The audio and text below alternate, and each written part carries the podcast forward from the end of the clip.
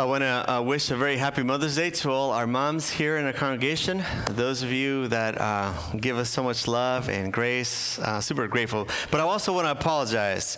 Um, I realized it's supposed to be a happy day, uh, Mother's Day. It's supposed to be a time of joy. And uh, my friends were just pointing out to me just before we came out how everyone had these festive colors and I'm wearing gray and black. So uh, I'm a downer today and I apologize. Let me just apologize for that. I'm not quite sure why, but this morning when I got up, I was like, I looked outside and I just got that feeling. It's a gray and black kind of a day. I'll be honest with you. I, I want to complain a little bit. Is that all right? I want to complain a little bit. It's May, right? It's the, it's full on May. And it's not June gloom. If it was June gloom, I'd get that. But it's May. It's supposed to be sunshine and spring. It's supposed to be good to be outside. But last night, it, it rained. It rained. And I don't know if you're like this, but I'm that kind of person that sometimes what's going on affects me. Are you that kind of person? Or are you the kind of person that no matter what is going on outside, the sun is always shining on the inside? Are you that kind of person that no matter how bad things are, you're just ready to go, excited for the day? Or do you know someone like that? Uh, do you have do you have a friend who just, you know, annoys you because they're so happy and so cheerful? No matter what's happening, they're like, yes, it is a good day to be alive. Do you know anyone like that? Uh, uh, maybe you do, maybe you don't. If you do and you're not that kind of person, you might identify with me. How could they possibly be so happy, so cheery when things don't look so good? It's exactly the argument theologians make about the authorship of the letter we've been reading. How can the person who writes this letter be so happy when their circumstances don't seem so good? Uh, open your Bibles, please, the book of Ephesians. We're in Ephesians chapter four. Uh, We've been reading the book of Ephesians the last several weeks here in our church community because I I believe, I am convinced, I believe that Ephesians is the next chapter or the next book, the next the next step in our journey. See, we began by studying the life of Christ through the book of Mark, but I believe that Ephesians is what happens next. It's the what now conversation. And in Ephesians chapter four, beginning with verse one, the author says this. Are you there with me? Say amen if you've got Ephesians four. Amen. Amen? All right. If you're not there, there's a pew, there's a Bible in a pew in front of you. Get there. Get to Ephesians. We're Ephesians chapter four. Listen, Ephesians is a beautiful, beautiful book. Um, and um, I'd hate for you to miss it. Ephesians chapter four, verse one, it says this. As a prisoner for the Lord, then, I urge you to live a life worthy of the calling that you have received. And if you are a theologian, if you do some background research, some studies here, you'll find that uh, most theologians believe that according to uh, biblical history and tradition, that it is Paul who is writing this letter while he is in prison. So his expression here as a prisoner of the Lord isn't like a metaphor. He literally is in jail. Literally is imprisoned, and he is imprisoned in Rome.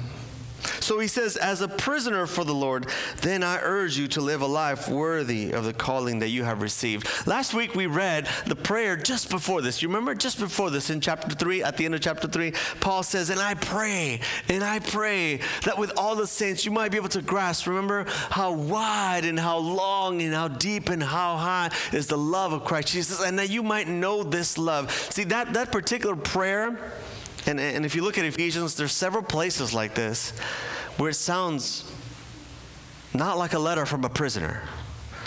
It sounds like a psalm, like, like someone is sitting on the mountaintop somewhere contemplating the beauty of the world and writing these odes to God. But the author himself says, as a prisoner for the Lord. See, I, Maybe you're not aware, maybe I told you last week, you don't remember, but um, Paul had been reclaimed, repurposed. Uh, he used to be called Saul, but but when God got a hold of him and when Jesus presented himself to him, he, he changed his life. He transformed him. He repurposed him. He reclaimed him and gave him a new name, Paul. And this new person, Paul, was doing something completely different from what he used to do before. What he used to do before is try to hunt down anybody who claimed to believe in Jesus and try to just kind of wipe them, erase them from the earth. But what he was doing now was spreading the message of Jesus far beyond anyone else's intentions. This person here, this Paul, uh, had f- felt compelled that his task was to, was to spread the message of Jesus beyond the walls of Judaism, beyond the lives and the circle of the Jews. And he was actually quite successful at it. In fact, so successful that it got him in trouble. It's fascinating. Uh, Paul began to preach that Jesus died on the cross for the sins of not just believers, but for the sins of unbelievers. Uh, Paul began to preach that Jesus, uh, all, the entire entirety of Mark is, is, is a, a pretext to what Paul is saying, that Jesus came to suffer and to be killed for the salvation of mankind, for the redemption of mankind, including those who were far away from the God. So if you, if you read what we read here in chapter two, uh, Paul says, you used to be foreigners. You used to be in exile. You used to be far away. But everyone, through the sacrifice of Jesus on the cross, has been brought near. And you're no longer foreigners. You're no longer strangers. He says, in fact, we all were at one point dead in our transgressions. What is the transgression? An aggression that has crossed the lines, gone too far, and we deserve God's wrath. But God, who is rich in mercy, y'all, y'all forgot? It's chapter two. God, who is rich in mercy. That's why I repeat myself. God, who is rich in mercy, has has given us a new opportunity. And and Paul says, Jesus Christ died, but he also resurrected so that you and I might come alive. And so what he spends the next, uh, the rest of his letter is helping us understand how we come alive, how we come alive. That's why in his prayer right there, Paul says, and so I pray that you would, if you could just capture how wide and long and high and deep the love of Jesus, you might, you might come alive. If you could just catch a glimpse. And then he begins to unpack it with these words. As a prisoner of the Lord, then, I urge you to live a life worthy of the calling that you have received. See, if you read it, if you read it, and if you read any of other Paul's writings, this actually does not sound like Paul. It's too, how shall we say, uh, it makes too much sense. It's, it flows off the tongue nicely. Most of Paul's writings are choppy, broken down by prepositional phrase after prepositional f- phrase. If you read Romans, for example, it's complex, it's complicated. Uh, but, but in Ephesians, he seems to be actually like on a stage somewhere preaching. He seems to be saying words that will kind of flow to live a life. And in fact, if you've ever wanted to do it, if you ever, not that you would, because who dreams about being a preacher, right? Nobody does that. That's like a nightmare. Uh, do you know the number one fear people have is public speaking, to be exactly where I am. But but if you ever have this dream and you want to pretend, all you got to do is read Paul's writings here in Ephesians and just add a little volume. A cadence is called to live a life worthy of the calling. You see it? You feel it? All you got to do that is say that a few times. It's so beautiful what he writes. Uh, listen, he's, he'll say, he'll say, I, I pray that you will grasp how high. You just, you just have to do a little cadence. How wide? You see it? A little up, a little down. That's what preachers do anyway. So if you've ever dreamed about it, he writes this great material here. In fact, if if if you look, he's gonna continue to add and pile on some of this beautiful. Beautiful language. This is, as a prisoner for the Lord, I urge you to live a life worthy of the calling that you have received. Be completely humble, gentle, whatever. Be patient. Who cares about that? Bear one another. Wait, wait, wait. Make every effort to keep. No, no, no. Then, the, then, because there is one body. Here we go. One spirit. Just as you were called to one hope, one Lord, one faith, one baptism, one God, Father of all, who is over all and through all and in all. See, Paul is like the first Southern Baptist preacher. No one finds that funny, but I do. That's fine. He's like, he's got the, you know, he's doing, he's got seven ones right there. It's perfect seven. He's like doing this eloquent. That's why, that's why in the, in the, in the twentieth century, nineteenth, twentieth century, theologians said, let's wait a minute. This is too good for someone who is in prison. It doesn't make sense. Someone who would be in jail to be writing such beautiful language. And if you know anything about Paul's story, this is his first imprisonment. Um, he gets released after about, give or take, four years in captivity. And as soon as he gets released, he goes right back to doing the things that got him in trouble in the first place. And so they catch him again, but this time they don't let him go. They kill him. He is martyred. But while he has the opportunity, he pens these words, knowing fully well what awaits him. And he says, and he says, live a life worthy of the calling that you have received. It's a fascinating statement here because it, it, it confuses many people. It makes us think that somehow we have to become worthy. But, but if you read it closely, that's not what he's saying. See, he already told us in chapter two that we have been brought near. We were once foreigners, but we were not. We were dead. That's what we deserved. So according to us, all that we deserve from God is his anger.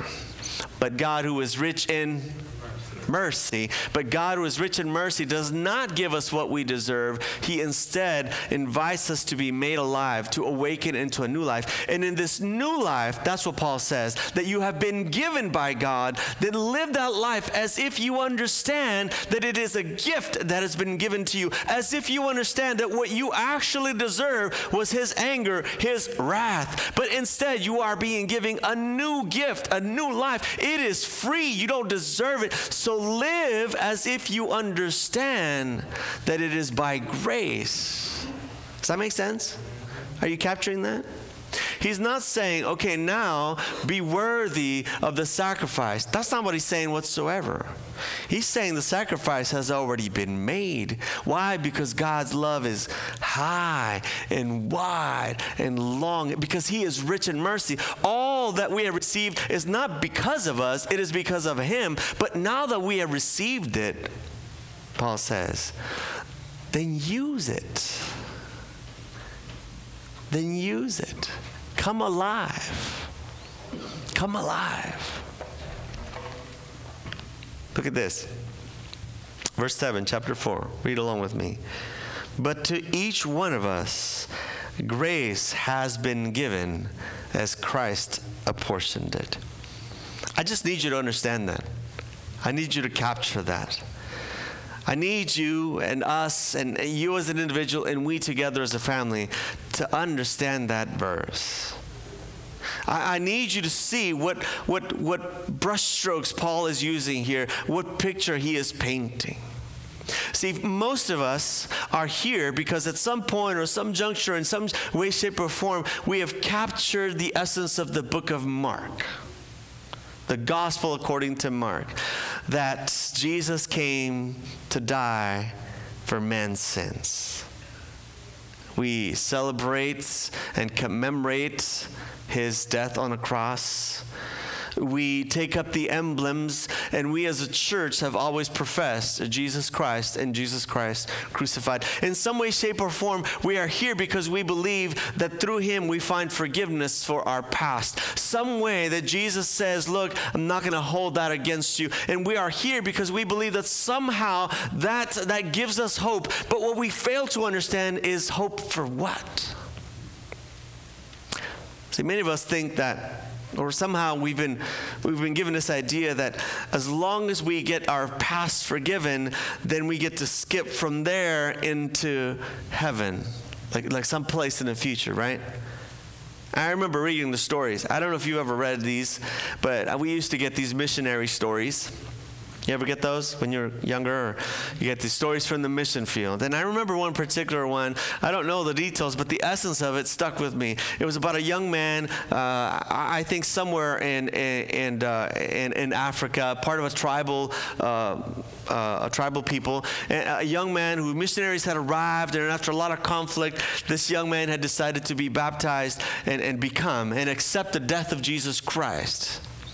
But he was concerned because his family, you know, his family uh, and, and the people of his village, and they threatened him, but he decided to go ahead and be baptized. And in the Mission Spotlight story, it says that that that um, his family didn't come to the celebration, and the missionary, it was out in open water, and, and the other members, a few of the people, but when he went down into the water and he came back up, and as he stood up, an arrow came flying through the air and killed him. And they celebrated that he, he had sealed his decision with his death. And I remember thinking, whoa, how lucky is that? Weird, right?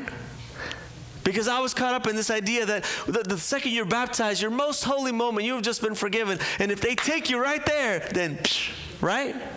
You're going to get, you're certainly not going to mess it up. See, we've been sort of kind of lulled into this idea that, that Christ is just trying to redeem our past, and then uh, uh, when we receive forgiveness, uh, then our next step is just to get there. Oh, when you come in your heavenly glories. Oh, Lord, and that great... But, but Paul is saying, nah, friends, there's a whole life to live between here and there. So he says, understand... Yes, your past has been paid for, but Jesus Christ resurrected. And when he resurrected, he invited you to resurrect from your old life into a new life. And there is a new life t- to be lived. And the goal is not to make it to heaven, but to bring heaven on earth. The goal isn't to get away from this. It is to transform this life and the experience of the people that live in this life. So he says, and to do that, you each have been given grace as Jesus Christ himself decided to do it. You see that? But to each one of us, grace has been given as Christ apportioned it. Apportioned means the one who, the one who divides and the one who gives out. And Paul is saying here, look, he paid for your past, but now he is portioned out a new future for you. And he has decided specifically what part of this new future you're going to play. So your life, you're sitting here, your breath, your movements, your choices, your decisions are supposed to be part of God's plan. Well, he has a plan. Whether or not you will be part of it is kind of up to you. But Paul wants us to understand grace has been given. Not just grace for forgiveness of sins, but grace for the living of a new life. So we began our conversation here last week, as Paul was saying, let me give you some how-to tips. Number one, be completely humble and gentle. Be patient and put up with each other. I found this fascinating. I mentioned it during uh, second service, how in his, in his, uh, in his instructions for how to be a Christian, listen carefully, Paul doesn't say study more. Do you see that? He doesn't say, look, learn a lot, although that's important. In his in the beginning, this, at the beginning of his conversation on how to be a Christian, Paul says, get into a relationship, bear with one another in love. Paul says, be humble, be patient, bear with one another. Make every effort to keep the bond of peace. He says, look, you got to understand. In the old ways, you used to live for yourself and by yourself. You did what you wanted, when you wanted. We all did it at one point. But that way of living is dead. This new life, in this new life, Paul says, and you'll see it as we read the rest of Ephesians, in this new life, God has raised us up, not as single people, but as sons and daughters of one family, part and members of the same family, one God, one Father, one Spirit, one baptism, and we are all part of this community. So he raised us up not as individuals, but as a community. We now belong and are responsible to each other. But to each one of us, grace has been given. You see it? You see the picture? Where you were before, you're on your own, isolated, fatherless, orphan. But Jesus Christ died for that life and has invited you into a new one. And in this new one, and in this new one, you are part of a family. You're not alone. You're not an individual. You're not meant to be. You aren't meant to make it on your own and figure it out on your own and grow yourself. Paul says, but to each one of us, grace has been given as Christ apportioned it. Each one of us, think about that for a second. That includes you. You're not just another face in the crowd. You are not just another person in the bunch. You are specifically assigned a portion of God's grace for the building of the community. You matter. You absolutely matter. And you are necessary. You are necessary because you have been given grace, not just for your past, but for your future, for our future, each one of us. My prayer is that we would capture that and live that with and for each other. Would you stand, please, as we sing together?